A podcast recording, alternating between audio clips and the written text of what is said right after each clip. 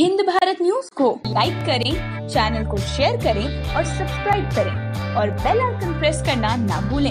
नमस्कार, आप सबका बहुत बहुत स्वागत है इस विशेष कार्यक्रम पितरपक्ष में, जहाँ पर मैं आपसे बार बार कोशिश करता हूँ कि जो आपके जीवन में घटनाएँ घटित होती हैं, मैं बार बार कहना चाहता हूँ कि जो आपके जीवन में अच्छी, बुरी, जो भी चीज़ें आपके जीवन से प्रारंभित होती है ये सब कुछ इसका जो लेन देन है या जो यूँ कहें कि इसका सब कुछ जो व्यवस्था है, ये सिर्फ़ हमारे संचित और प्रारब्ध कर्मों से होती है।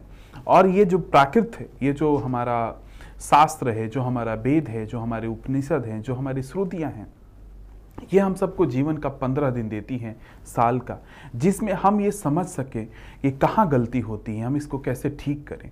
और मैं बार बार बहुत सारे लोगों का ये प्रश्न आता है कि क्या महाराज जी ये जो पंद्रह दिन है, इसको हम प्रयोग करके अपनी जीवन की किसी भी गलत क्रियाकलापों को ठीक कर सकते हैं।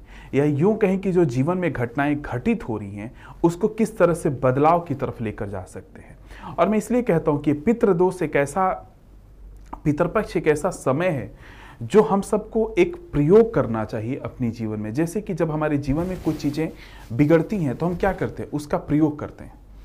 उस पर हम बार बार अलग अलग प्रकार के वैज्ञानिक प्रयोग करते हैं, आध्यात्मिक प्रयोग करते हैं, दैविक प्रकोप प्रयोग करते हैं, ताकि वो जीवन में हमारी यथार्थ हो।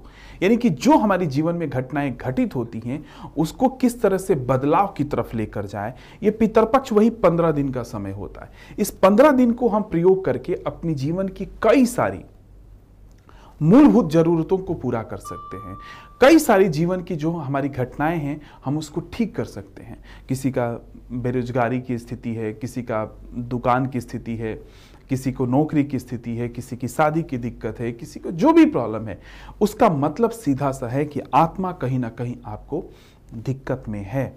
अगर आत्मा को साफ़ सुथरा हमें रखना है तो इस पितृपक्ष को हम सबको एक ऑप्शंस के तौर पे नहीं, एक हमें लाभ के तौर पे देखना चाहिए कि इसके द्वारा हम किस तरह से लाभ प्राप्त कर सकते हैं। और आज चूँकि पितरपक्ष का पांचवा दिन है, पाँचवें दिन में हमें जीवन में क्या करना चाहिए, जिससे कि पितृ हमसे प्रसन्न हो, जिससे कि आत्मा का जो प्रजनन है, जो आत्मा की व्यवस्था है, वो किस तरह से सुयोगित हो सकती है, सुंदर हो सकती है और बेहतर तरीके से हम सब अपने जीवन में कुछ पा सकते हैं।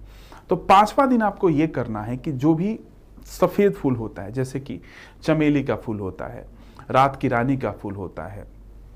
जो भी सफ़ेद फूल है, उस सफ़ेद फूल को अपने सर के नीचे रखकर सोना है और सुबह उस फूल को कोई भी बहता हुआ गंदा नाला, पानी हो, बहता हुआ नाली हो, कहीं भी आप उसको प्रवाहित कर दें और हाँ उसके तुरंत बाद आपको एक काम और करना है। जैसे सुबह के टाइम में उसको आपने प्रवाहित कर दिया तो उसके बाद आपको एक काम और करना है कि जैसे आप उसको नाली में फेंक कर आएँगे। घर के बाहर किसी नाली में फेंकिए, घर के कोई गंदे नाली में उसको ना फेंकिए और उसके तुरंत बाद आपको मीठा का सेवन करना है।